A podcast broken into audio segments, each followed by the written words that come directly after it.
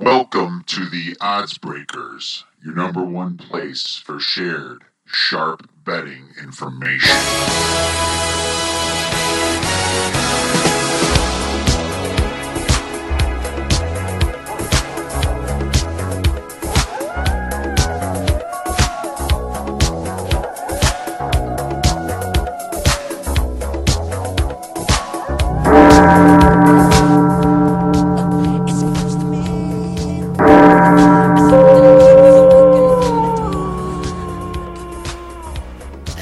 Halloween, my friends. Welcome back to podcast 72 of 2022. I'm your host, Kiev O'Neil. You can follow me on Twitter at OBKiev. Follow us at The Odds Breakers and follow us on social media slash The Odds Breakers. This episode is being brought to you by BetRivers.com for a 100% sign up bonus. Please visit BetRivers. Use the promo code ODDS22. Terms, conditions, and location apply. If you'd like to support The Odds Breakers and benefit, please Visit theoddsbreakers.com, click shop, and become a member and pick any of our premium cappers to get their premium plays before the line moves. You can also support us on patreon.com. And if nothing else, please visit the Odds Breakers and become a free picks newsletter subscriber.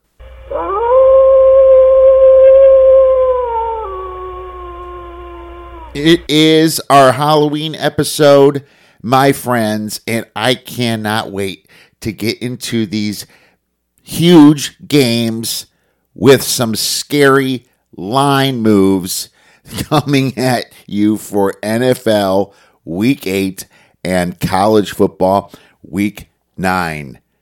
We have a not so scary guest for you to break down college football. Mr. Brad Powers from Brad's Power Sports is coming on to scare the living hell out of these bookies and find some value for your wonderful Halloween weekend.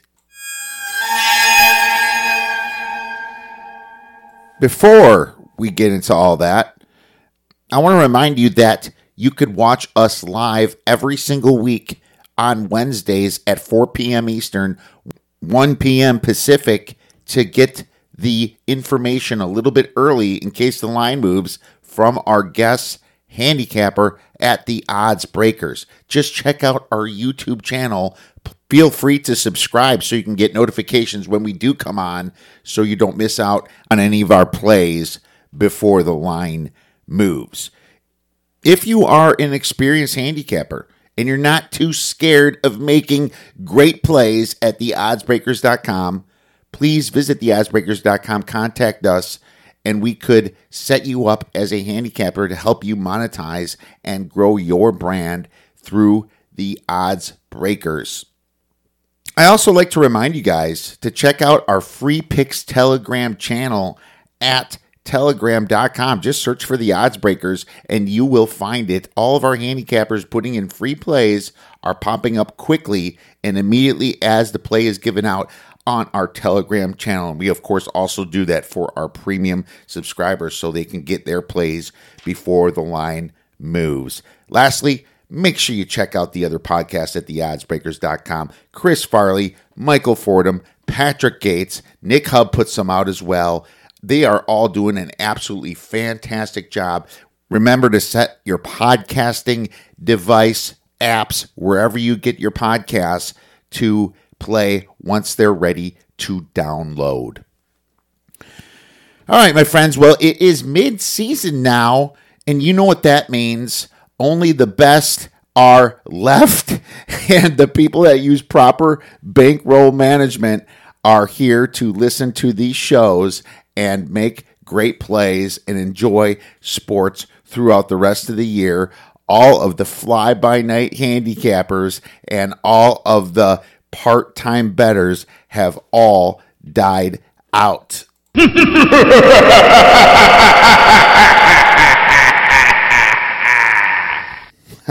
Before Brad comes on, I'm going to go over the NFL Week 8 slate with you with a few free plays as well as some great leans that I might be playing later on this week. All right. NFL Week 8 slate of games. And I'm going to play a little bit of background Halloween music for you guys to enjoy while I give out some of these plays. Oh man, this music sounds a little bit more like people's survivor tickets this year and their teasers. Let's switch to graveyard here. Maybe that's, a little bit better. Okay. NFL week 8, we have Tampa Bay hosting the Baltimore Ravens and Tampa Bay just moved from plus one and a half down to plus one. Well, here's the deal here. There's a lot of players for Tampa that they need back, and maybe some of that information is kind of sneaking in here. I, like I said before, think that the Baltimore Ravens are a little bit fraudulent. Okay. I think that they do some things themselves with smoke and mirrors. So, in my opinion, I think this is a great spot for the Tampa Bay Bucks coming off those nasty losses to Pittsburgh and to Carolina. And it's a bad spot for Baltimore because it's not a division game. It's not one that you, they circle that they're going to win. And wasting a lot of energy in it, I think, just mentally isn't good for this team when they still have a very tough Bengals team coming up soon, as well as you know, just the rest of their division. So, spot wise, it's fantastic for Tampa. But here's the two injuries that I am most concerned about it's Akiem Hicks. He's been a massive run stopper here, and I want to see if he's back. I, if he's back, I'm going to certainly lean the Cowboy or the Buccaneers a lot more. And if Shaq Mason's back, that that would help on their guard. Antoine Winfield's out, which kind of hurts. I'm not completely as worried for Antoine Winfield. Says unlikely this game. I'm more worried about the front seven for the Tampa Bay Bucks and Cameron Brate. I think Cameron Brate is kind of like the bailout guy, like Gronkowski was for this team. So if Akiem Hicks and Brate are back, I think Tampa Bay wins this game. But in order for it to be a contest play, I'd have to be pretty certain on some of these guys coming back. They did just lose KJ Britt, one of their linebackers, and he was put on IR.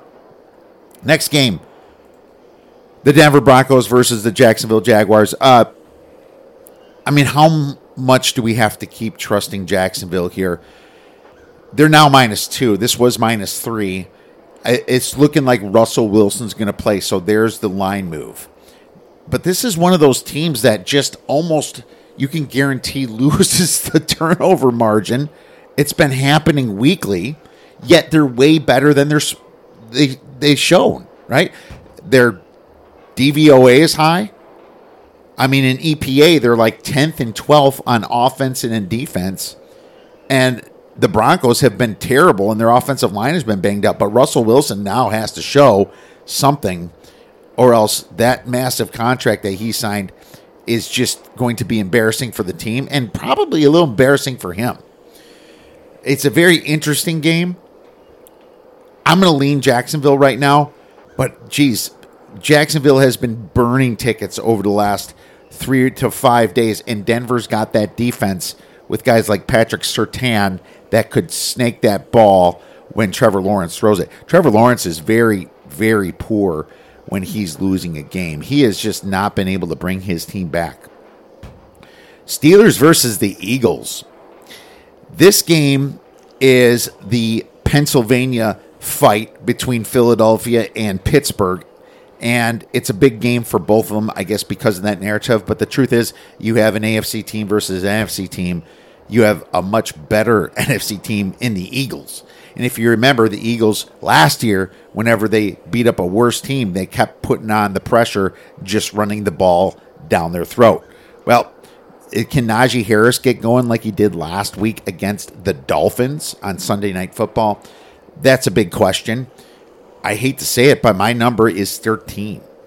My number is Eagles minus 13 uh, in this situation. So, not exactly looking to bat Pittsburgh just based upon my algorithm, But at the same time, I also think that Pittsburgh is a little bit fired up based on Kenny Pickett. They're a little bit excited. I just think that they're covering spreads and winning games like against Tampa that they're not supposed to as well. No play on that game right now. Arizona versus the Minnesota Vikings. So you give the Vikings two points for home field advantage, maybe two and a half. They have a decent home field, and then the fact that they're the they're, the spread's four. It's saying the Vikings are one point and a half ahead of the Cardinals. I'm going to be honest with you. The DeAndre Hopkins uh, coming off, well, I, you wouldn't call it IR. He was suspended, right? He was suspended for performance enhancing drugs. Is a massive addition to the Cardinals. He makes Kyler Murray that much better. I mean, I think he's two to two and a half points of movement in favor of the Cardinals. I rarely say that for anybody past a quarterback. I mean, that is amazing. But you saw that. He's just so good. Murray knows where he's going to be every pass. This is very backdoorable for the Cardinals and the Vikings. Now, as far as the algorithm, it, most of the data points do not have DeAndre Hopkins. And so I have air, I have Minnesota minus 5.3. If you give them 2 points, I have Minnesota minus 3.3. So there you go. I can't play this right now. And as a matter of fact, I lean to the Arizona Cardinals. I kind of like the Vikings in the first half, and I looked, it was minus three and a half. So apparently, the whole market knows this that uh, the Vikings kind of start hot and they fizzle out a little bit later. New England Patriots versus the New York Jets. Now, this game is a great teaser leg on the Jets side, but I also like it as a play, and I'm going to give out the New York Jets plus one and a half for three stars. Here's the deal the Patriots, obviously on a shorter week, horrible game against the Chicago Bears. But it's not just that. I cannot stand what Belichick has done to Mac Jones here with this quarterback controversy. The brand new guy, Bailey Zappe, few months on the team, you're going to put him again ahead of Mac Jones, who has earned his keep. Mac Jones was looked at as one of the better quarterbacks and the best quarterback of his class last year. And what changed? Well, I'll tell you what changed. The Patriots stink on offense. They have no good playmakers minus Rhamondre Stevenson that they just kind of figured out. But look at their receivers. Jakobi Meyers. I mean, Tyquan Thornton's brand new. You know, Hunter Henry. You have no big star power on this team, and your offensive line is kind of suspect itself and you're going to switch court, mess with your quarterbacks like that. I think that's absolutely horrible from Belichick. This is a game that the Jets are being undervalued because they lost a running back in Breece Hall. Well, Michael Carter and Ty Johnson have been there for a long time, and now they get Robinson from the Jags. He might not play much, running backs are not worth that much. I'm more upset about their big injury uh, to Alijah Vera-Tucker. you know, I think him going on IR is probably worse than Breece Hall, in my opinion. That's how important the offensive line is. But the Jets have been relatively healthy and they have some depth. I know the Patriots have ruled the Jets, but that's when the Jets were bad, and that's where Tom Brady was mostly in. I like the Jets here. Might be a teaser leg as well. Miami versus Detroit. Miami minus three and a half on the road against Detroit. The big problem here with Detroit is they are terrible against the pass, and that's where Miami has really shined, right? I mean, I don't see how Detroit can really stay in this game with how bad their defense. They're number 32 in defensive EPA. That's horrible. They're number 30th in dropback success rate and number 32nd in dropback EPA. That's where Jaylen Waddle and Tyreek Hill can really shine. You got I mean the the Dolphins are in position to blow out this team, but the problem is the Lions have a lot of fight in them. And Matt Cam- Campbell, not Matt Campbell, Dan Campbell thinking Iowa State, uh, usually has this team fired up. So people are looking at, oh, three and a half point dog here. That's a sucker play, in my opinion. I like Miami at three. At three and a half, it's certainly a strong lean for me into this game. Uh, Vegas Raiders versus the Saints. I'm I, I have this as uh, pick 'em. I think I have the the Raiders favored by a half point on the road at the Saints. Here's the thing: Andy Dalton is not good, but is Jameis Winston worse? I really don't know. They've been starting Dalton over Winston. You never know what they're going to do. I I, I really have these quarterbacks pretty close, but I also have this game around pick 'em. Michael Thomas might come back, and that'd be great for the Saints. They need somebody big there. It, it, eh, Chris Olave can't just be carrying this load. Jarvis Landry might be back. Uh, and my biggest question is Marshon Lattimore. If Marshon Lattimore is back, maybe one of those receivers, then maybe I'll start leaning the Saints. But I'll tell you this the Raiders are one of those teams with a high variance. They show up big or they don't show up at all. It's just very strange. They've always been my crutch. I'm probably staying away from this. I don't even like teasing the Saints, really. I think they could get blown out like they just did against Arizona. They outgained Arizona by a lot. They should have done better, but you're talking about Carr versus Dalton or Winston. Very high variance, turnover prone quarterbacks. Carolina versus Atlanta. Atlanta is minus four, total 42. This was at six before, and some money came in on the Falcons. I agree with that money. And it's actually coming a lot closer to where my number was on the Falcons here. Um, my actual projection in this game is Atlanta minus 4.5. So I'm I'm close to the number right here. But what I will say is that Carolina is in a bad spot and Atlanta is in a good spot because Carolina had that massive win against Tampa, possibly might let down here a little bit against Atlanta who is just a better team than Carolina. They're not great though. The problem with Atlanta, massive secondary health issues, and they got absolutely torched by the uh, the Cincinnati Bengals last week. That was one of the bets that I definitely lost. Was Atlanta uh, last week?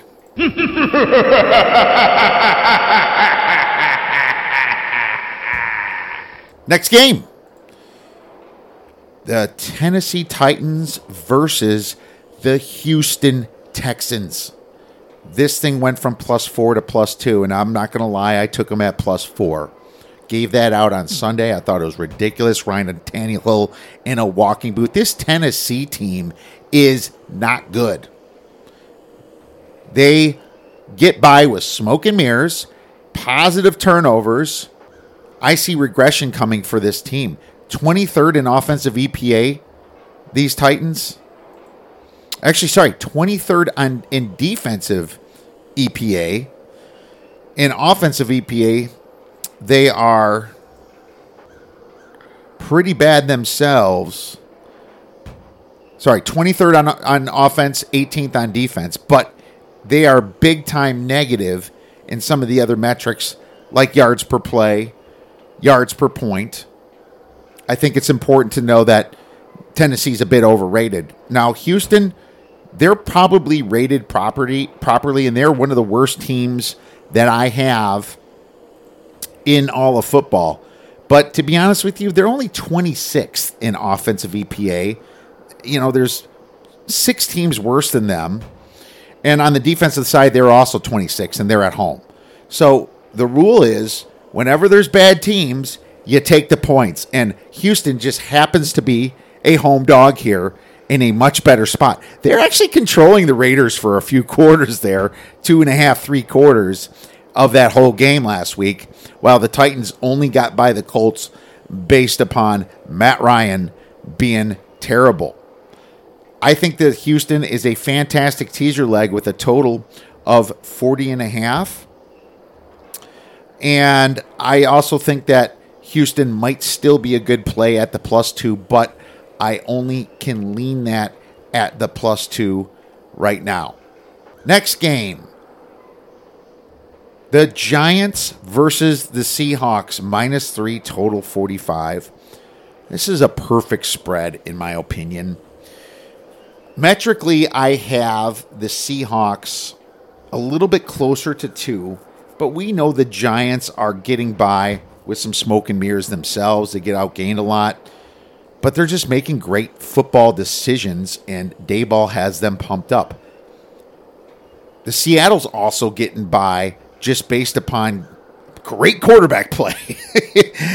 Their defense is really bad in Seattle, but they actually showed up a little bit from the front line and forced turnovers and beat the Chargers, which we you know we were on Seattle last week. I have Seattle as a little bit of a below average team, and I have the Giants as a little bit of a below average team as well. So, I mean, this is a big travel spot for the Giants. Something's got to give, yet, I mean, I almost feel like something's got to give with Seattle too a little bit. Both these teams are probably full of themselves playing in this matchup. Now, I wouldn't even call them bad teams, so it's not like take the points. But I guess I would lean Seattle here, even at the three, just based upon how well they are playing on offense here. San Francisco 49ers versus the LA Rams. Rams plus 1.5. The total in this game is 43.5. This is going to be an awesome game, in my opinion. And we have a play on it as well. It's not a hard handicap at all. Rams coming off a bye. Yeah, yeah, yeah. They are. But they're also coming off a win before the bye against Carolina. It's not like a complete desperate situation. I know they've underachieved in many spots, but San Fran's been banged up this year, especially to their secondary. Um, it showed bad against the Chiefs last year. Very bad uh, last week. So they gave up like 44 some points. Well, I like to bet on the Bears teams, right? It's a good situation. Look what happened when Carolina gave up that whole second half and were embarrassed by the Rams last week. What did they do? They beat Tampa. Well, San Francisco has some issues on defense, but there's a chance that Jason Verrett's going to come back, which I like. Um, I believe that Deebo Samuel's going to play this game. He's only questionable. And they do have Ward back and Nick Bosa, the pass rusher. Now, that's the biggest thing about this is Nick Bosa, the pass rusher here. I think that he can control the line of scrimmage or help control it and give Matt Stafford a lot of pressure. That's where the Rams are bad.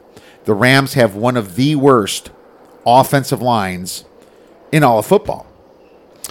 So here's the trends. Looking at the past eight matchups, Kyle Shanahan owns them. He won seven of eight their la- of eight of their last matchups and covered seven of eight of their last matchups. I mean, that is a massive coaching advantage, in my opinion, for the 49ers. EPA. EPA has the Niners better both on offense, ranked 15th to the Rams 31st, and defense 8th to the Rams 9th. DVOA has the 49ers ranked number 8, sorry, number 10, and the Rams are sitting way down there at number 23. So it, all the numbers are pointing towards the Niners. Why is the spread not bigger? Well, because they're just really beat bad last week. What's this number if the Niners did all of a sudden beat Kansas City? It's past the three, in my opinion. The Niners already own them once this year. The Rams are still on a hangover, in my opinion. So this Rams offensive line has been terrible, as you know. Um, I think that the Niners, it's a big spot for them. Take control of this division. 49ers minus 1.5, and we're going to do that for 2.5 stars. All right, next game The Washington Commanders against the Colts. The Colts are minus 2.5 ish. There's a lot of uh, question marks in this game because you have Taylor Heinicke, his second game, big letdown spot after beating the Packers. You have the Colts with Sam Ehlinger, which we've only seen in preseason. Total of this is 40. It's this this is the interesting thing for me. I think Sam Ehlinger is an upgrade. I'm not sure. He could be a downgrade, but I think he's an upgrade. It's not like I knew he was an upgrade like Heinicke was. But what I do know is this total is a little bit low, even though metrically it kind of comes around the 38 39. And the reason that is, is because for one, they're playing in a dome. They're playing in Indianapolis where points are scored. Number two, the Heinicke upgrade to the Commanders gives them more power on offense. And I think that they're going to be able to put up some points against this Colts D that's probably a little bit rusty. I think that's a big part of it. And uh, the Colts aren't exactly great against the pass, ranking 20th in pass DVOA. I think that Frank Reich is able to get some points here with his young quarterback. And the commies, 29th in pass DVOA. So some things point towards the Colts, yet I also think Heinicke's an upgrade. I think the safest play here is taking the over 40. When there's two young quarterbacks, you can also get some craziness. They their receivers are not in check with them. They throw some picks, possibly a pick six. You might get some of that in this game. Uh, high variance type game that helps push push this a little bit over as well. So I like the over 40 just for two stars. So next game we have the Green Bay Packers at the Buffalo Bills, and that's going to be the Sunday night game. Here's the problem. Obviously, the Packers have looked terrible, and they aren't a good team right now. They do have a stud quarterback in Rodgers that just has underperformed, yet he doesn't have that camaraderie yet with his receivers. The problem with the Bills is they are so metrically off the charts that I have them winning by 15 points. But do I want to lay the 11 in a desperate situation against the Packers? The Bills are coming off the bye. That's the big question here. What do they say about laying double digits in the NFL? It's not always the best thing to do. It's I think that's kind of died off as well. But the fact that this spread didn't move down to 10 when it was 10 and a half and instead moved to 11 is very very telling. The Bills do not take off the gas. They love destroying teams when they have it going. If you just look at DVOA, the Bills are at 44.5%, and the next team is the Philadelphia Eagles at 29%. 15 percentage points difference. Then it's Dallas at 24%, Kansas City at 21%, Baltimore at 20.8%, Cincinnati at 14%. Those are bunched up. The Bills are just way off the charts in power. Metrically, the Bills should be able to cover this spread. Can you get to the windows? The question, laying double digits in the NFL. And finally, the Bengals versus the Browns. Bengals minus 3.5. This is a great spot for the Browns. The Browns have that loss last week. Can they control the line of scrimmage and get their running backs going? They kind of did that a little bit against Baltimore. It's a very good spot for the Browns, but metrically, my number favors the Bengals. I have the Bengals winning this game by six points. I missed the three. I'm very disappointed that I did. Didn't really trust it yet. The Bengals have looked bad in some of these situations, going against Dallas' second string quarterback, losing that game. Um, believe they lost to the, or tied to the Steelers earlier this year as well. They just kind of just all of a sudden get cold and underperform. You could see that in this game too. There's a no play for me in this situation, so unfortunately, uh, I don't have anything better for you for this game. I have a premium play on the Bears game, so I'm not going to cover that one. I just know that the Bears are not in the greatest spot, obviously, coming on a short week. Yet, should Dallas be laying double digits with some of the injuries that they have? Is the big question that you guys probably have to ask yourselves. All right, now it's time for our refuse to lose teaser. That is two, four in one. We got it back on track last week, finally. As you know, teasers have been very difficult. We're going to go with the Denver Broncos plus 8.5, low total of 39 and a half. It's just a situation where Russell Wilson has to do something. And I kind of mentioned that a little bit before. You have a low total, you're getting past the key numbers. And I know Jacksonville metrically is better. Um, you know, if you have equal turnovers, Jacksonville should be winning this game by four to six points. If some reason the Denver gets a positive turnover margin, which has been happening, they could possibly win this game outright. So uh, you're in the situation where I think you're pretty safe taking the Broncos on the low total, and I also like the Jets pl- to plus eight in this situation. I think that the Belichick is completely screwing up his job, uh, messing with his quarterbacks like this. I think the team might get a little frustrated. You have to remember that you know Belichick has that kind of hard nose type coaching. I don't care what your problems are, which is good for winning teams and bad for losing teams. So, this situation, the Jets, in my opinion, are as good or better than the Patriots, and they're sitting here with a plus two at home. I'm taking the Jets to plus eight with Denver Broncos to plus 8.5 for two stars.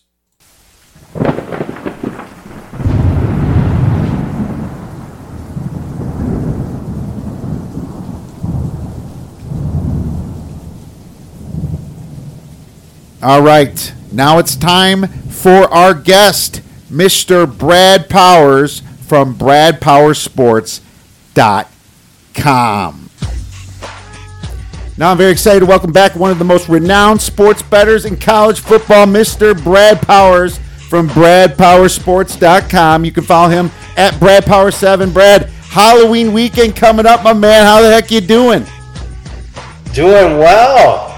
I see you got your mask on there. I mean, I, I wear a mask every day. It's called my ugly fat face, but uh, I, like that you're in the theme here, and uh, we'll, we'll, see. Uh, you know what kind of weekend we got in store for us when, when it comes to the football action. Well, well, it, I'm I'm supposed to be a uh, Wolverine, and it's a poor man's Wolverine, and I mean very poor. I stole this mask from my kids and just cut out the eyes a little bit bigger. It's not really working out so well right now, but uh, trying to uh, get into Halloween spirit, my man. And uh, do you have any plans for the Halloween festif- uh, festivities?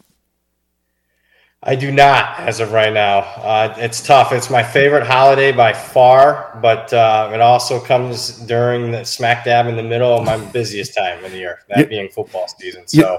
I haven't been able to enjoy the festivities the last, you know, decade. Well, maybe you would like dress up as a vampire on Sunday when you go into the circa before you suck the blood out of those early lines that they put out. There you go.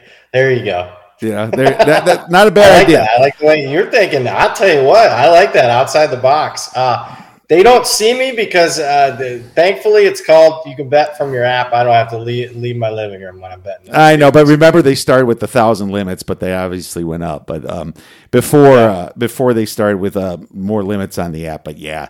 Uh, it would it'd be fun to see around in a vampire on Fremont Street. So just thought uh, thought I'd give you a couple ideas there. Man. I fit right in down there. I can tell you that. exactly. Well, it's Halloween, so we got to ask some Halloween questions in college football, my man. And I've been dying to ask this one because I have my own scenario here. But what is the scariest scenario for college football committee in December when picking the four teams to go to the playoffs?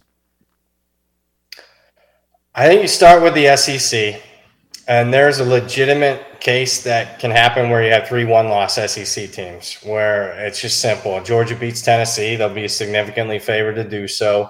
Uh, Tennessee wins out; they're eleven and one with a win over Alabama. Georgia wins out, goes to the SEC championship game, but they play Alabama and they lose to Alabama in the SEC championship game. So you have three one loss SEC yep. teams that all have great wins all have great resumes. Alabama gets in because they're the champ. Uh, I would say the pecking order would be Georgia two, then Tennessee, but still Tennessee would be a very viable option as the third team in the SEC. then you go. I mean, doesn't take you don't have to be Elon Musk. To, you know the Big Ten. I mean, Ohio State, Michigan, they both meet unde- unbeaten. winner there goes on, wins the Big Ten championship, they're going to be in. But you're also going to have a one-loss Big Ten team that's very, uh, you know, it has a good resume. TCU wins out. Uh, the, the, team in the Big 12. Uh, I think they're in if they went out. I mean, yeah, the Big 12 is a legitimate conference. You're unbeaten, you're in. USC uh, win, wins the Pac 12. They're a one loss team. Their only loss is by one point at Utah.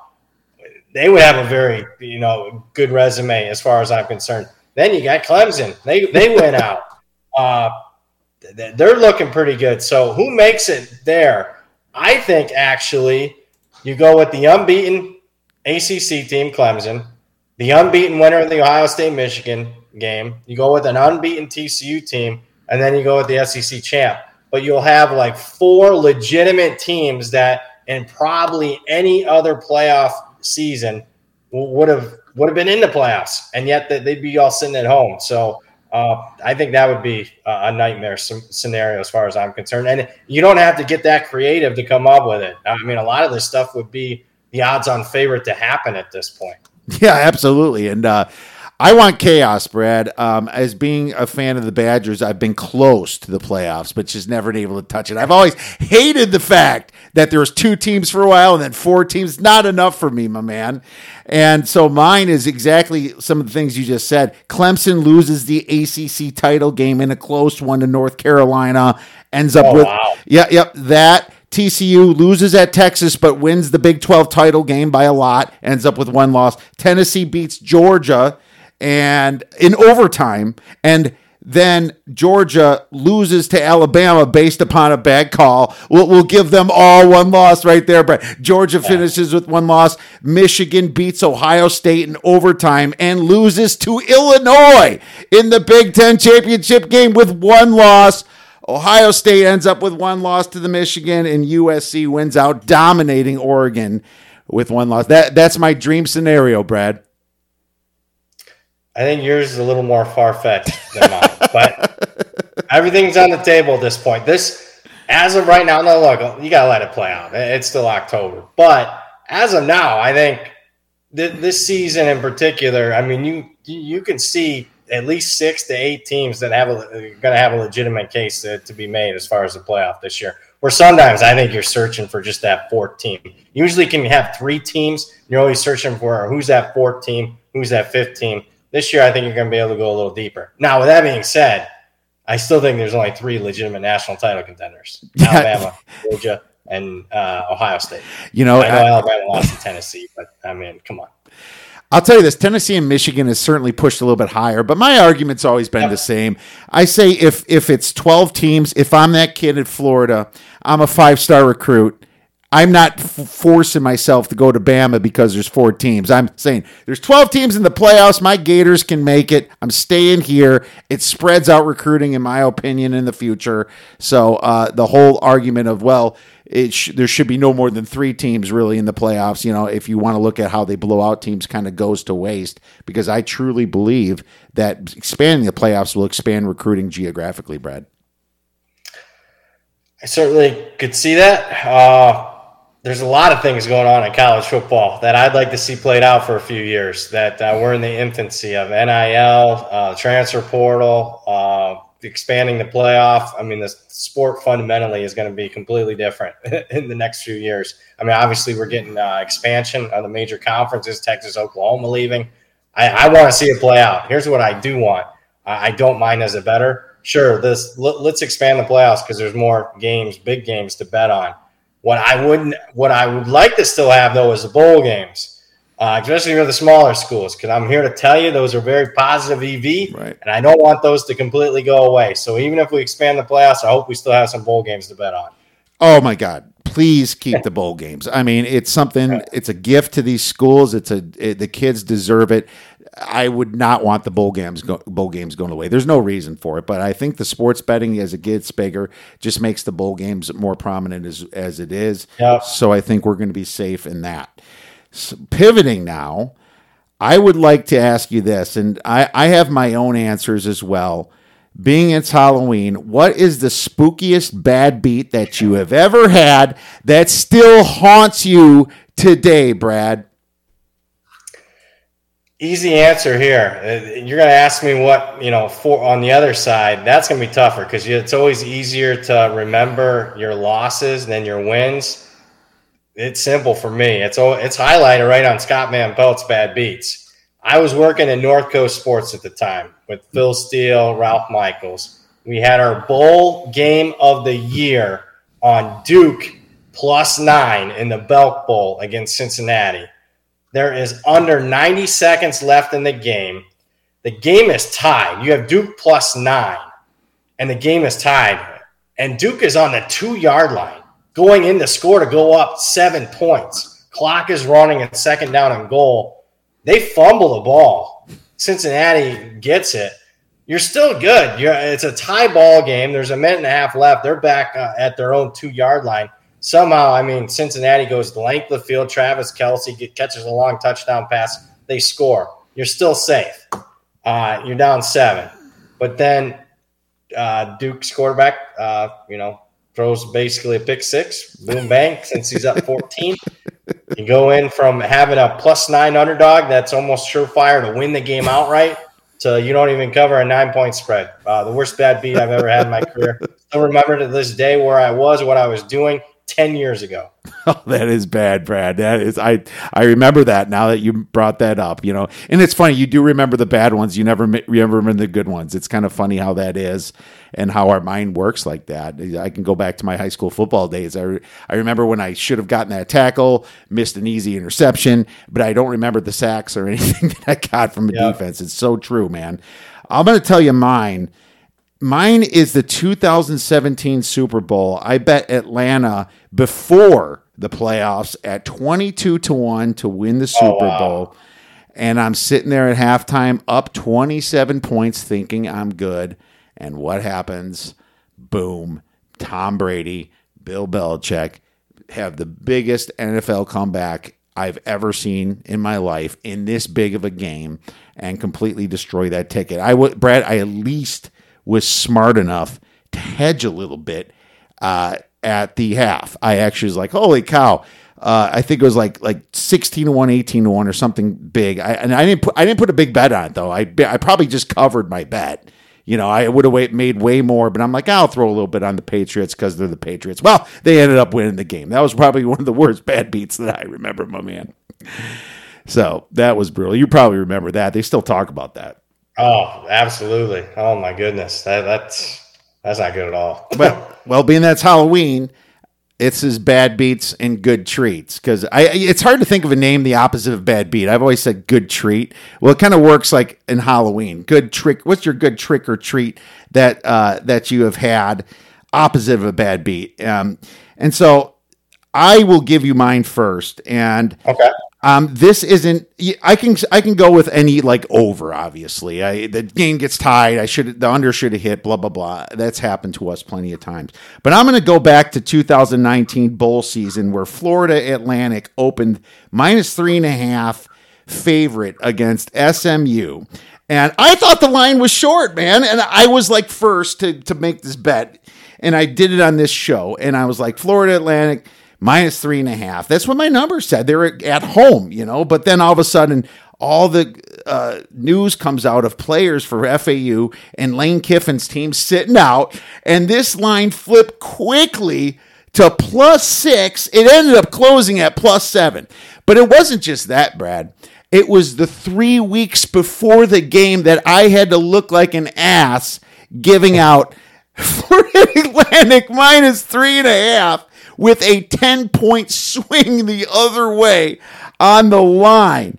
I mean, it was painful just sitting there with that ticket. Like I, and then I'm seeing people I respect taking the SMU side.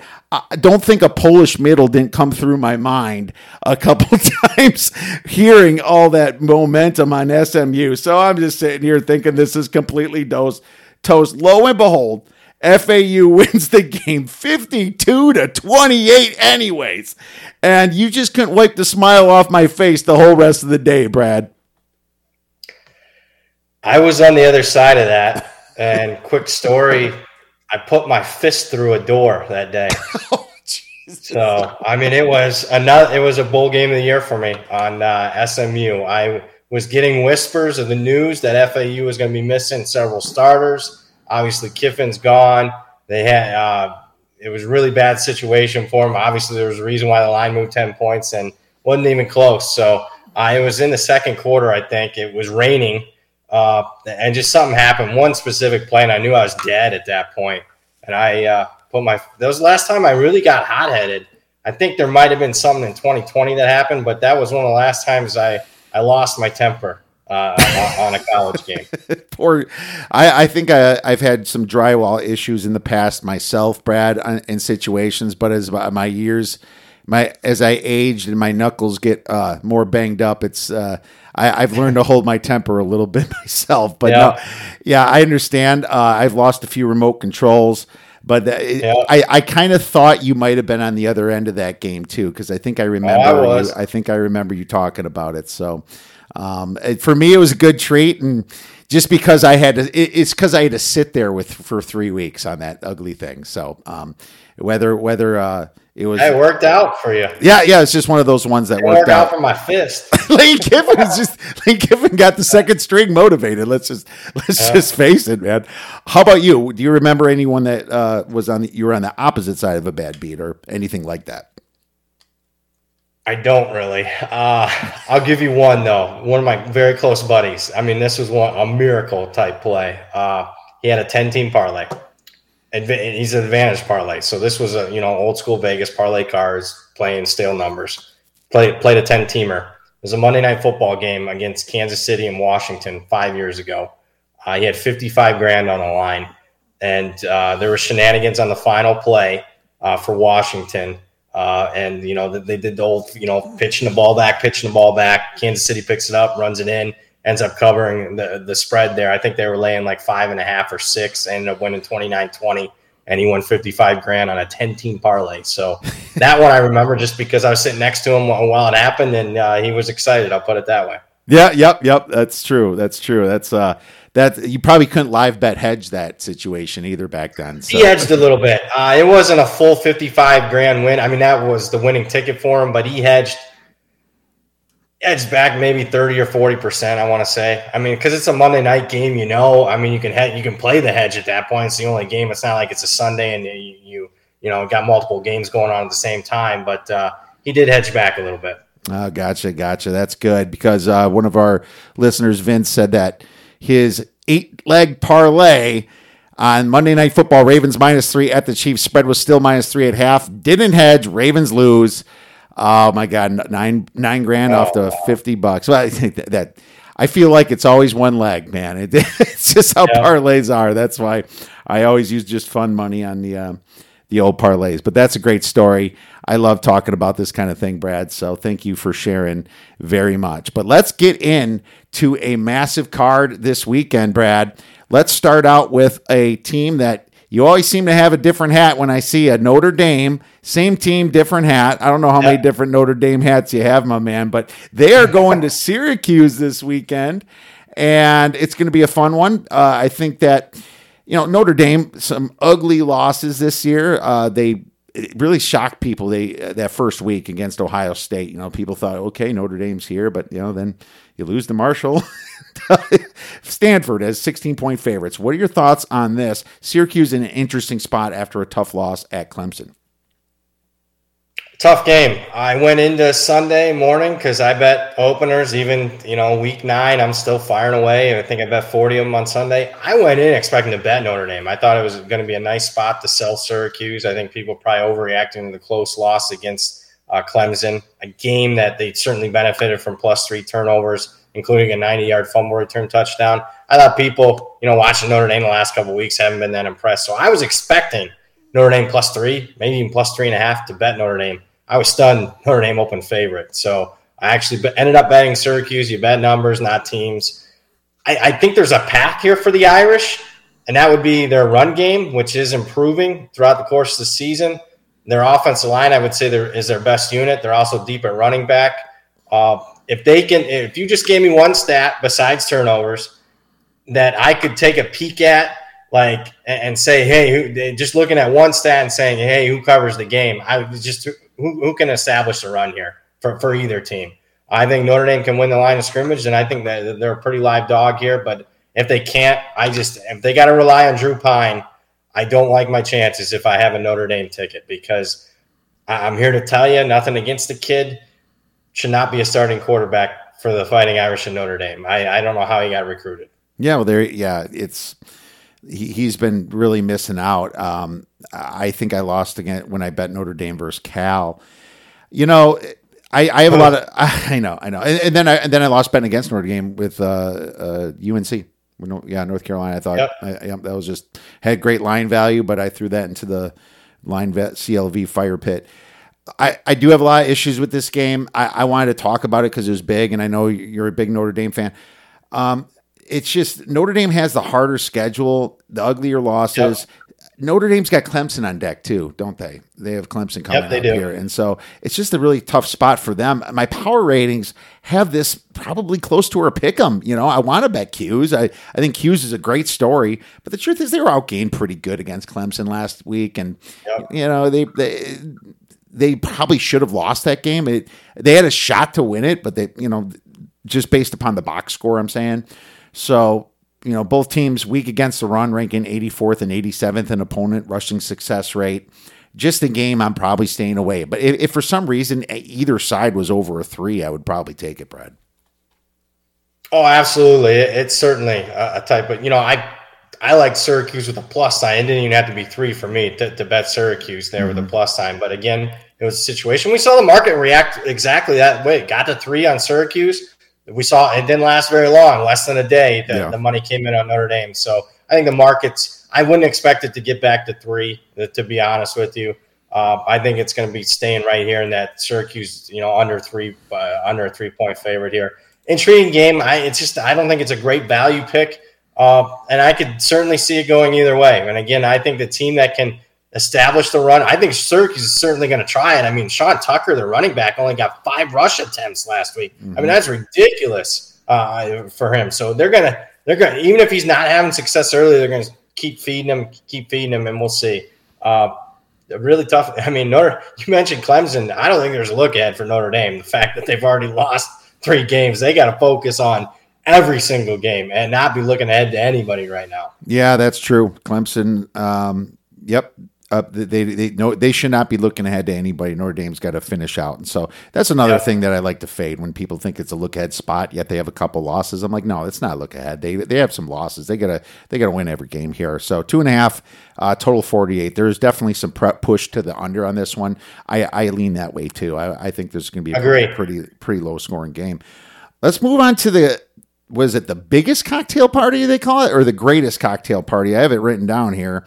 Um, the largest outdoor largest, yeah, probably with yep. some good Halloween costumes in Jacksonville, Florida. I have a play on this, Brad. Uh, Georgia's favored by about twenty-two point five, according to my notes here. As you can see, I I think that um, it's a big spread, but I mean, Florida is not the team that we once remembered, are they? No, they're not. I mean, this is the largest point spread uh, as far as Georgia being favored in the history of the rivalry. I think is deserved. I just don't see a path for Florida having much success in this one, particularly offensively, where they're one dimensional. Anthony Richardson's a poor passer. I know he was a Heisman favorite after week one. He's got a negative touchdown interception ratio, and I just don't see how they can beat Georgia over the top offensively. So Georgia's going to stack the line of scrimmage. Florida does have a good ground game. They average 6.4 yards per carry. Uh, but we'll see if they can have success against Georgia here. On the other side, I mean, Florida's defense has gotten gashed against their top three offenses that they've faced so far this season, uh, including LSU in their last game at home. They lose in the swamp. Uh, I bet the under. I'm not. I'm not going to be a big guy laying, you know, the largest point spread in the history of a proud rivalry.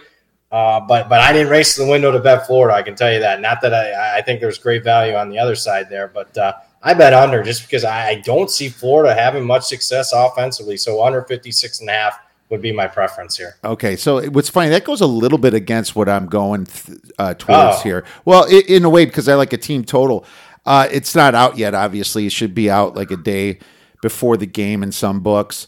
Uh, it's supposed to be a little rainy and windy, and I think that kind of gave towards uh, some, well, some light towards the under. I think that Georgia just won't be stopped. I, I think they put a number on that they want in this game, and I think even with the rain, it shouldn't be that big of a deal. Florida's uh, offensive. Uh, or defensive success rate is in the hundreds, man. Uh, they're terrible. They can't stop the run. They can't stop the pass. Uh, this is a, a, one that George is not going to uh, lay up for. And, you know, with a spread of 22 and a half, this team total should be around the 39 uh, from what I was able to figure out 39 17, something like that. Um, that's exactly 56. Yep. So I think that's a little bit low. I mean, the Bulldogs average 42 points per game anyway, Brad. And, um, and that's against, I guess I, I, you probably would say average teams, but Florida's well below average on defense. You know, I, I think even running the ball, even if it's a little bit rainy or wet, the Bulldogs are going to put up over 40. So I like their team total over for a few stars, my man. 45 to 10 works for me. Let's win them both. All right, let's win them both on this one. Here's the one that I got to a little bit early, and I'm still scratching my head why this spread really hasn't flipped. Um, I know this team has not been good this year, and we're looking at Virginia, and they're hosting Miami, but Miami's been putrid. And you you know, I, it's always the same thing. You hate fading teams after that ugly game, but I don't see. Yep. Uh, they've already had their ugly game against Middle Tennessee State, and they had another one. so if that's the case, it's just telling me Miami's not ready. I, I love your tweet, by the way. Fire Cristobal. I think it was, you're just yep. kind of going with some of the narratives that people were kind of shouting out there, but that was a wonderful tweet I saw on Saturday or Sunday. Um, I don't know why Miami's favored. Uh, I, the Canes they had eight turnovers last game, um, which is seven more than USC has had all year. so that's how USC is holding on to the ball. Miami dead even in net yards per play with Virginia. And you'd think that they've played a hard schedule, but Texas A&M is not showing that they're that big of a competition right now. Virginia was terrible at the beginning, but they got it together versus Georgia Tech last week. And Georgia Tech's not a good team, and they lost their quarterback Sims. But Virginia at least does have a 0.4 net yard per play advantage in the advanced metrics, uh, 88th and EPA margin. Um, I just think that this is a spot where Virginia kind of got it together over the bye. Tyler Van Dyke He's looking like he's out this game. He's listed as questionable. Why would Miami still be favored with Van Dyke in this situations? I like the Cavaliers. I took him at three. I still like him at two and a half, my man, uh, at home here. When in doubt, grab the points against two bad teams. There you go. I laid two with Miami, unfortunately. Uh, uh, don't act like I mean hell I can lose. I mean, are you kidding me? I mean, speaking of losing, that's all Miami does against the point spread. They're 0 6 against FBS opponents, failing to cover by more than two touchdowns per game. So, I mean, I must be glutton for punishment that I went back to Miami for the second week in a row. But I, I don't mind playing off an historical performance. It was historically bad, eight turnovers, more than more turnovers yeah. than any Power Five team. Uh, in any game in over a decade, any Power Five team in any game in over a decade. So uh, I've seen some flashes in Virginia Tech game. Of course, they get backdoored. I saw some flashes even in the North Carolina game. Although, again, that was Tyler Van Dyke and not Jake Garcia, quarterback. And hell, even after a bunch of turnovers in the first half, they're up four. I actually thought I could still cover the game against Duke last week, and then they just had a total meltdown uh, after that point. So I, it's not necessarily a play on Miami. It's actually a play against Virginia. I just, I hear you on the Georgia Tech game. I just, I don't even know if they win that game if Jeff Sims don't go out for doesn't go out for Georgia Tech. So I just wonder what the narrative is then because I don't have a lot of data points that are really positive for Virginia under Tony Elliott. So we'll just, you know, agree to disagree. But I will say this: you took three. I bet numbers, not teams. I wouldn't be running the window to lay three. I'll put it that way. I just laid under, and you know, under under three became a bet for me. At three, it wouldn't be a bet for me. Well, we can just say that. Let's hope one of us pushes here and uh, see how it kind of goes out here. You know, you know, see, I, the Georgia, Georgia Tech did do well in the red zone. Um, Virginia would get to the red zone and crap out a bit. I did notice that.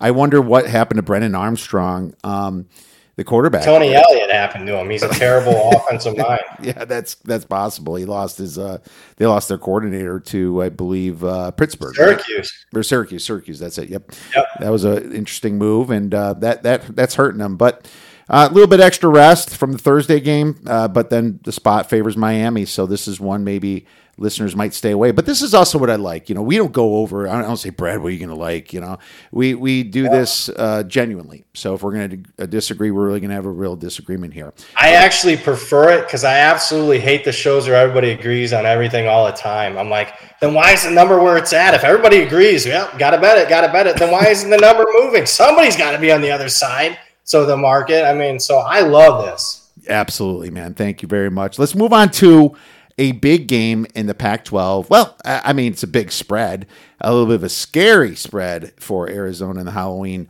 spirit. USC is at Arizona, and they're 14 point, Arizona's 15 point dogs. Actually, it's 15 and a half some books. This total is massive Yeah, at 75. I'm just going to bring up the line. I write it down when I do my handicaps, and I'm curious to see if that line has. Uh, yeah, it's a little juice to USC here on the DraftKings, and uh, the total 76 and a half now. So that thing moved up since I capped this game. A lot of movement towards the over, Brad. I'm gonna let you go first. That's the highest total I think I've seen at the FBS level this year. I mean, I get it, I understand it, but my man, you got to be super efficient to get to get over that total. You can't have any wasted possessions. Uh, I guess I would prefer. I mean, Jordan Addison's questionable right now for USC. Uh, I would lean towards Arizona. I think there's plenty of backdoor potential here. Uh, it, look, I've been impressed with USC. They've exceeded my expectations. I did not think this was a top 10 team. I thought they were much improved. I thought they can maybe win eight, nine games after winning only four a year ago. I did not expect them. I mean, they're on pace to win 10 or 11. Uh, and- and so kudos for what Lincoln Riley's been able to do. But I think Arizona's also one of the most improved teams in the country this year. That was a team that, I mean, heck, their season win total was only sitting at three, three and a half, and they're already sitting here with three wins. Uh, so they're going to go over that. Uh, anything above two touchdowns, I think this total is telling you that there's going to be a ton of scoring, ton of up and down the field, and I would not want to be laying more than two touchdowns in a type of game like this. So for me, Arizona would would be the lane here.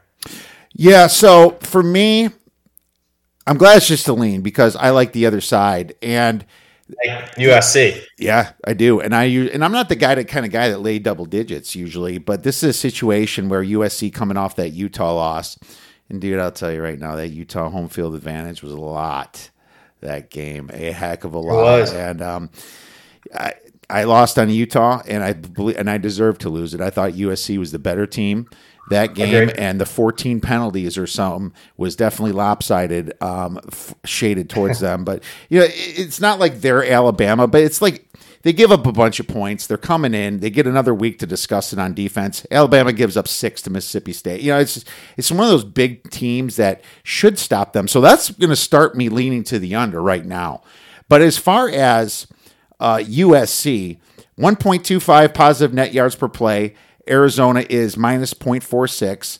Uh, here's where the advanced metrics tell me that USC is going to score at will.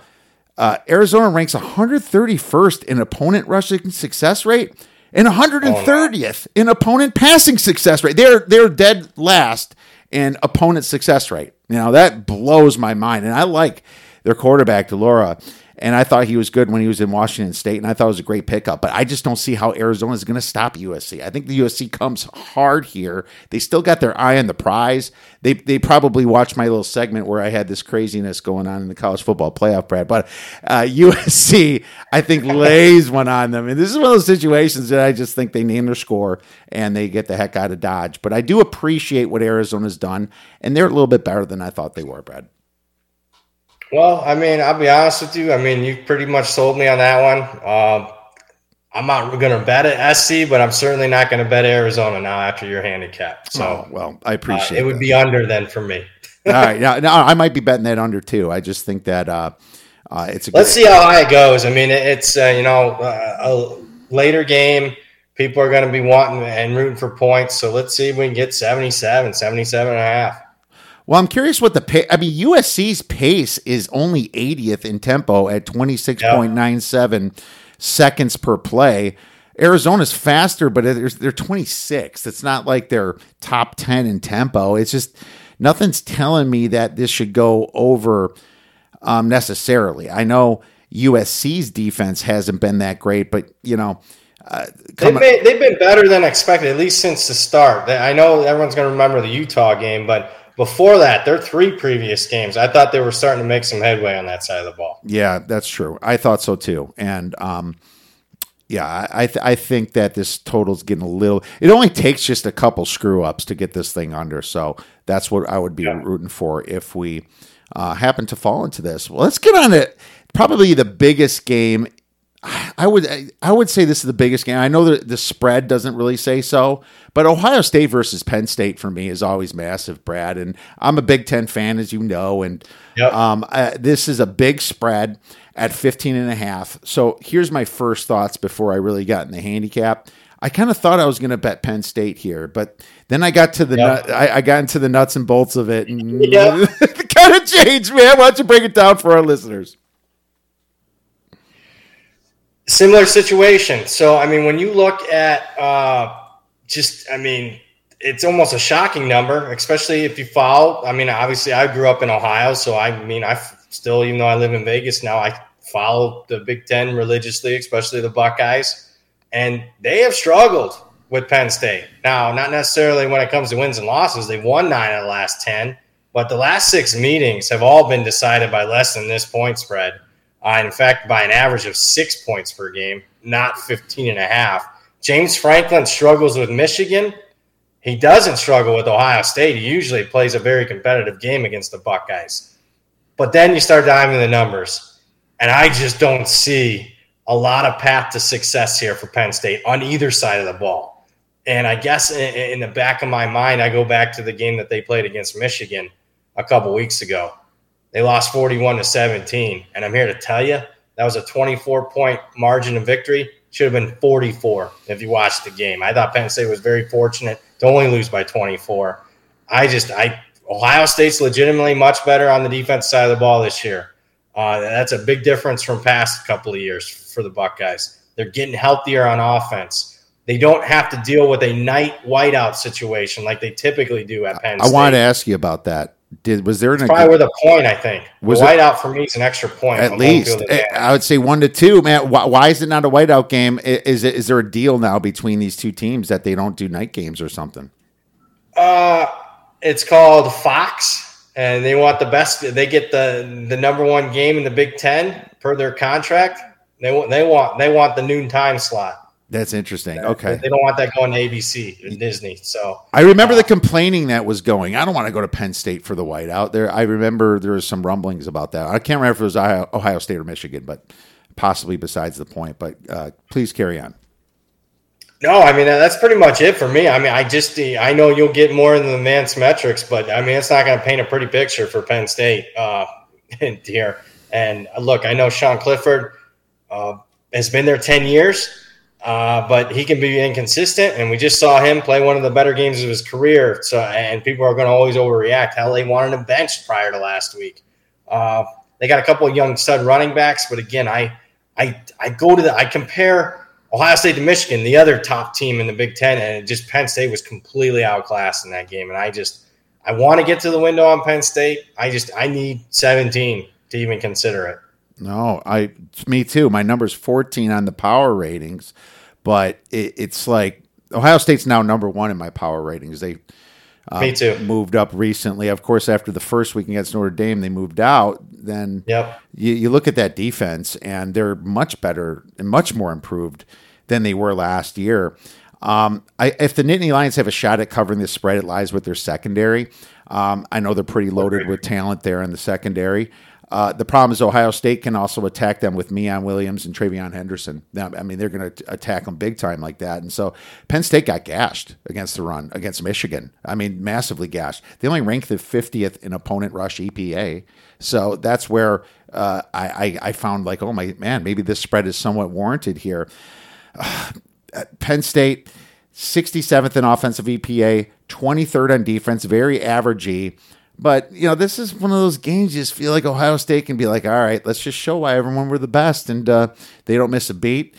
I know that Franklin's going to have some misdirection stuff, may, maybe some pass sideway passes from Clifford, then back to him, and then down the field. You know those trick little gadgety plays. But um, Penn State one difficult game versus Michigan, and they lost bad. Um, yeah, they did redeem themselves against Minnesota, but Minnesota's been leaking oil the last three weeks. back Backup quarterback, first start. I hope it doesn't get to 17 because I don't want to bet. I don't want to Yeah, bet Penn hear you. State, man. I almost want to. I almost want to just enjoy this one and watch it. But um, the team total of the Buckeyes will be uh, 38, according to this uh, total is 61. So I might take a team total on the Buckeyes over here. That's probably my best. I could look certainly see that. Yeah, Yeah, I mean, because again, Michigan was kind. Uh, yeah. I mean, I don't know if 41 17, uh, that final certainly paints a picture. I mean, that, Michigan in that game averaged 5.6 yards before first contact in that game. I, I mean, that's like Michigan playing, uh, you know, a high school down the road. Uh, I mean, that it was unbelievable the way they pushed around Penn State's defensive front. So, I that that cannot that images of that that game cannot escape my mind at least at this point. That's why I just can't get there quite yet. Right, exactly. Ohio State can just run the ball. And that's why you don't have a massive total, sixty-one. You know, for Ohio State game, it's you know, uh, you would think Penn State would be good enough to put a point. Hey, this this spread is pretty close to where it, it should be. No disagreement from me.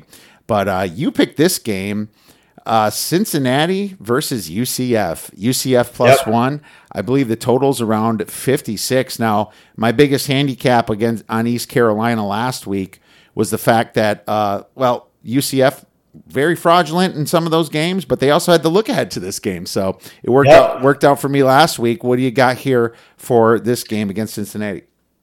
I think there was some look ahead. That it certainly played out that way. I'm not sure that UCF was completely locked in. Well, how do you know that? It just let's just not look at the final. Let's look at how sloppy UCF was in that game. They were minus four in turnovers against UCF. So I don't think that fine. Obviously, you clearly had the right side. You won outright and won convincingly outright as a dog. But again, I don't think that the, the final score necessarily the box score said a little, painted a little bit different story. So I don't think UCF is as bad as what we just saw. I also think we talk about atmospheres. This will be the best G5 home atmosphere of the entire season. The bounce house will be sold out. It's a very loud crowd for, I mean, it's 40,000. It's probably the loudest 40,000 uh, fan base in the entire country. So uh, it's a Cincinnati team that's not used to playing in front of that in a week in and week out basis. I know they played Arkansas in the opener, but they haven't seen it since, really, as far as an atmosphere. And it's kind of a sell against Cincinnati. I've watched. Uh, I've been involved in almost every single one of their games this year, mostly on Cincinnati, and they're they're just not clicking. Uh, I mean, when they face mobile quarterbacks, they struggle defensively, even including South Florida a couple weeks ago. They almost lost outright as a four touchdown favorite. They should have shut down SMU last week. They couldn't do it. They give up the back door in that game. Oh. And I think a lot of it stems from this team is dead last in penalties, whether it's penalty yardage or the amount of penalties, dead last Cincinnati. I, I just I, you can't do that on the road. We've seen in, in certain games. You mentioned USC Utah penalty disparity, Texas Oklahoma State an incredible penalty disparity last week. I just you're not going to be able to get away with that on the road. So I think in a game that's basically pick 'em, you look at the st- statistical profiles of these two teams. I mean, UCF's a little bit better in yards per game, points per game margin. They played similar schedules. Cincinnati's better in the yards per play basis, but not significantly. So both teams are in the top 15. So I just think, I mean, two teams are pretty much even in my power ratings. And when you factor in a pretty sizable home field advantage, give me UCF here.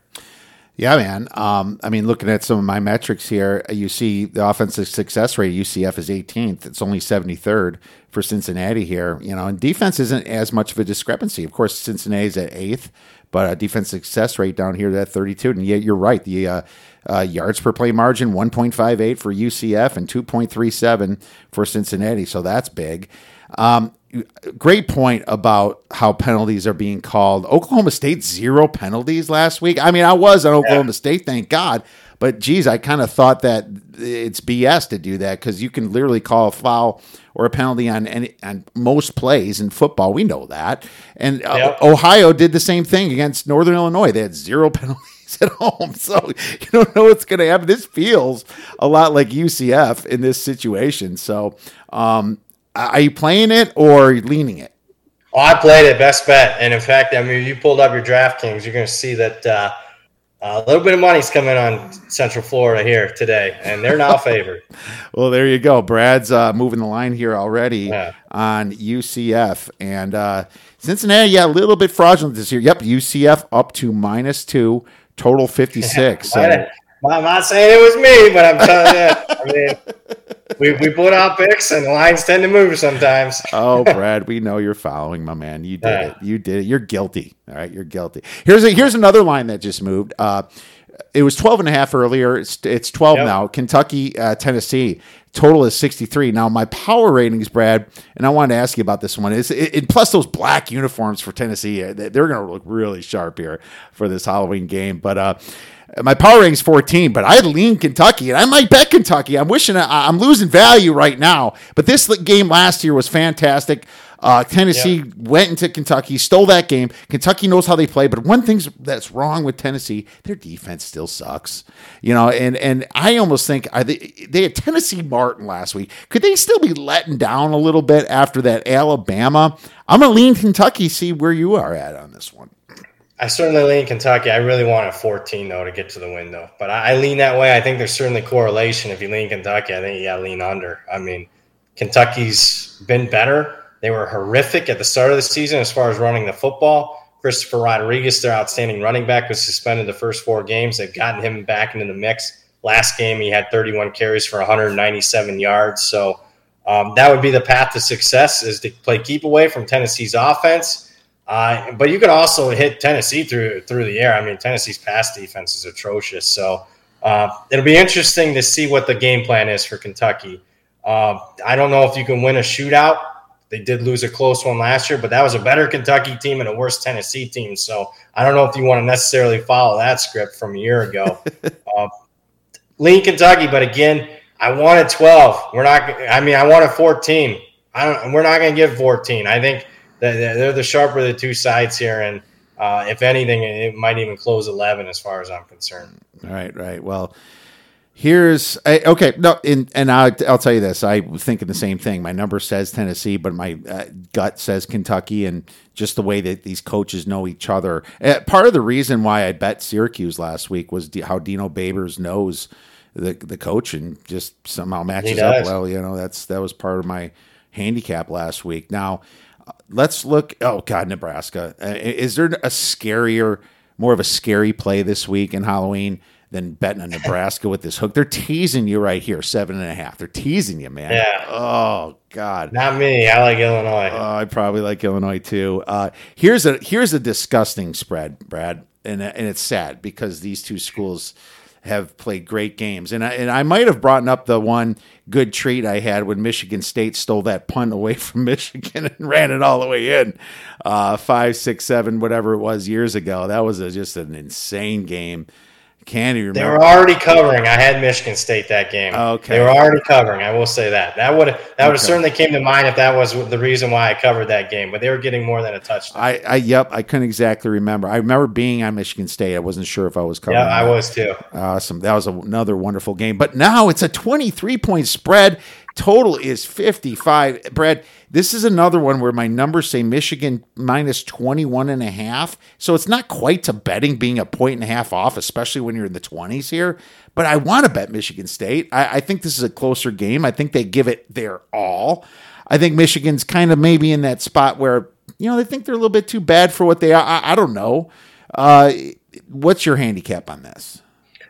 So I think it's totally square uh, as far as back in Michigan State, but I'm I'm back in Michigan State because I'm here to tell you, if they cover and it's a close game, that would be my biggest regret of the entire weekend is not betting Michigan State because I've seen this rivalry for two decades now, and Michigan one time out of the last 19 years they've beaten Michigan State by more than three touchdowns. And I know they're saying all the right things, how they're taking the game seriously. They had a bye week. They're going to try to step on the throat on little brother, but they've been saying that forever now, and they never do it. And the coaches change, the players change, and similar result. Even Harbaugh versus Mel Tucker. Mel Tucker's won both games outright. Uh, I I think Sparty keeps it close. Pertinent to this year, they played. They're off their best game of the season prior to their bye. This gets Wisconsin. They outplayed Wisconsin. I was anti Michigan State that game, and they looked like they were getting healthier in the pass game. A couple of their receivers stood out. Uh, I had too many points in a big rivalry game, especially with a little brother that always has a chip on their shoulder. Get can play the disrespect card once again, and Michigan can dominate this game, win by 17 to 21 points, feel good about themselves, but yet we feel good because we cashed a Michigan State ticket. Very true. The only problem is, do you trust Harbaugh to not run it up? I mean, I'll try. I mean, maybe he's not in the situation. Maybe it's an so eight point game. Where, oh, he'll run it up. I bet him. Uh, this was like uh, four or five years ago. They played in the rain, and I mean, I bet Michigan in that game, and they lost the game outright. You would have thought at home off. I mean, they just. Yeah. I've seen the rivalry enough to, to respect Michigan State here. I, I like Sparty. All right, no, I no disagreement here. My numbers even kind of say it. So maybe 23 is the highest it gets, and uh, that'd be a good place to fire on that one. I was just looking at Kansas State here, minus one and a half against Oklahoma State. I guess you'd call it a letdown situation with Oklahoma State with that big win.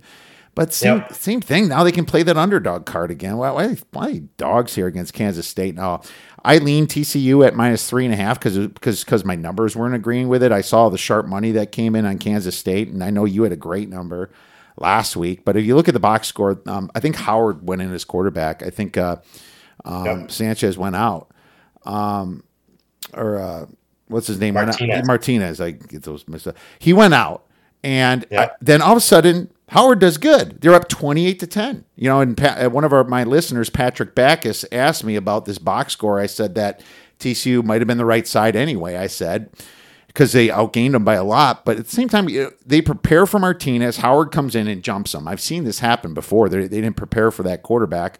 They prepared for more running from Martinez, and then TCU kind of gets in gear and, and, and puts it up. What do you think about the box score here? Do you think that TCU was the right side still or the wrong side last week?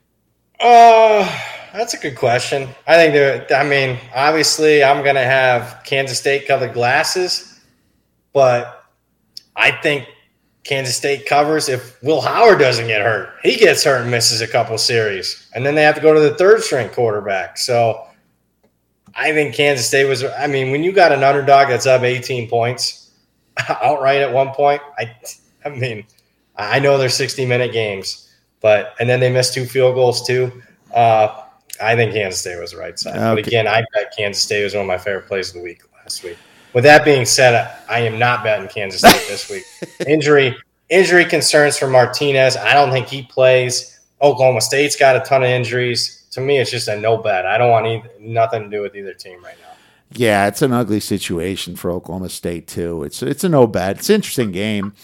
But um, uh, my handicap also was Martinez and his turnoverness. So I thought that I didn't bet TCU. I played him in a contest. That's it. But it was yeah, it's, it's a great question. You know, I kind of think that just the, the amount of yards is, yeah. been the amount of and yards. A lot of times it's who you bet pre-flop. It's going to paint the picture. You try to stay neutral, pull you, remove yourself, uh, but but sometimes it's tough, especially when we're angry. it's like that's yeah. what paints the picture.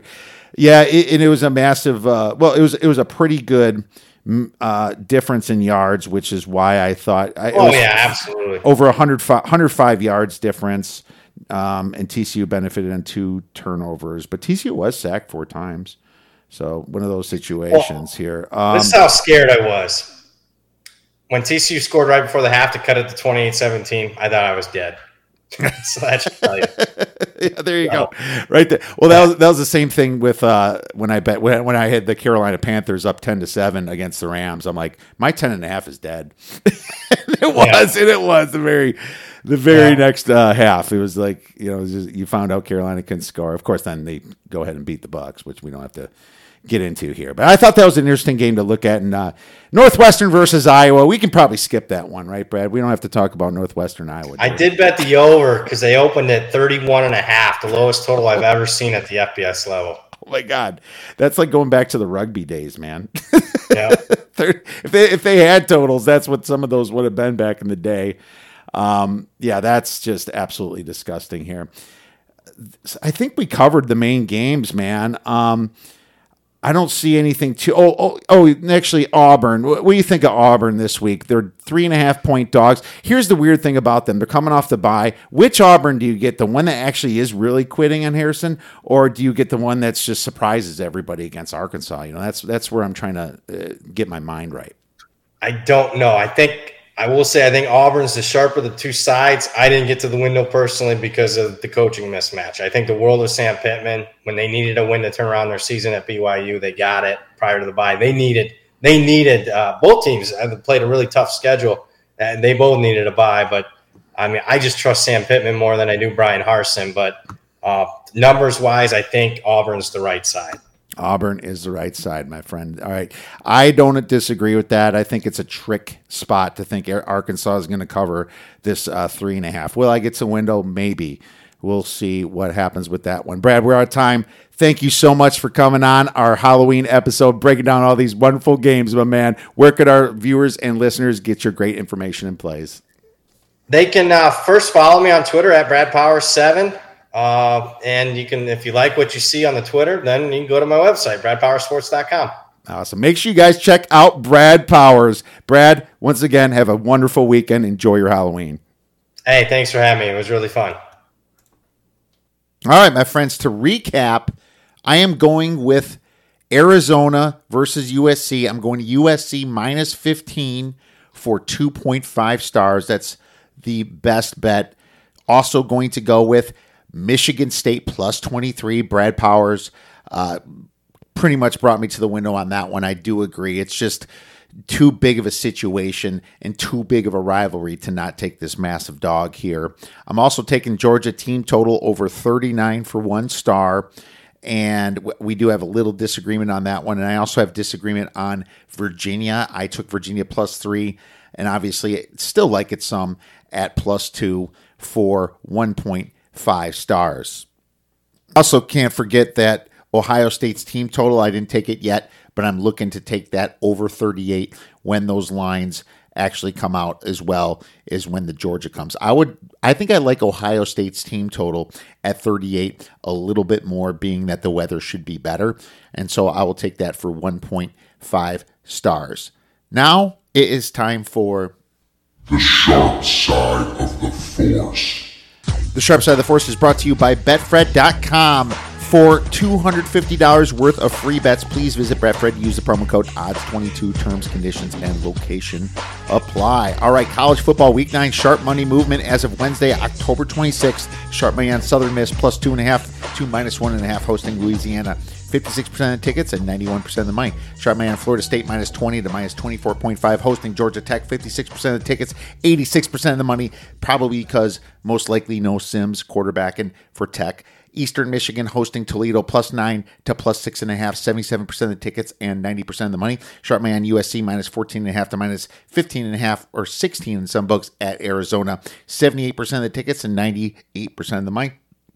Sharp money on Tulsa plus three to plus two and a half hosting SMU, 59% of the tickets and 86% of the money. Sharp totals Utah versus Washington State under 56.5 to 54.5, 38% of the tickets, 74% of the money. Sharp Notre Dame versus Syracuse under 54.5 to 48.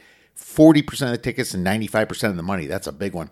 Uh, short money on Oregon versus Cal over 56.5 to 59. Not often we hear over on a Cal game. 62% of the tickets and 86% of the money. Short money on Kentucky versus Tennessee over 56 to 62.5, 41% of the tickets and 57% of the money. And sharp money on Ole Miss versus Texas A&M under 62.5 all the way down to 55.5 80% of the tickets and 97% of the money. Sharp NFL.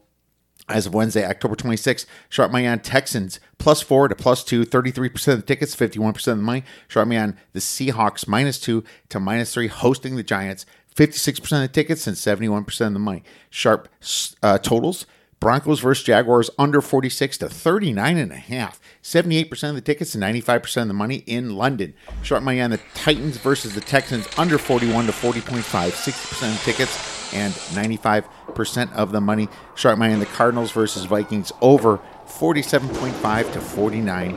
85% of the tickets and 91% of the money. My friend, thank you so much for listening to our show just a massive slate of games this weekend. A special thanks to Brad Powers for coming back on and breaking down college football. Everyone, enjoy the weekend, enjoy all of the Halloween festivities, and go get some winners.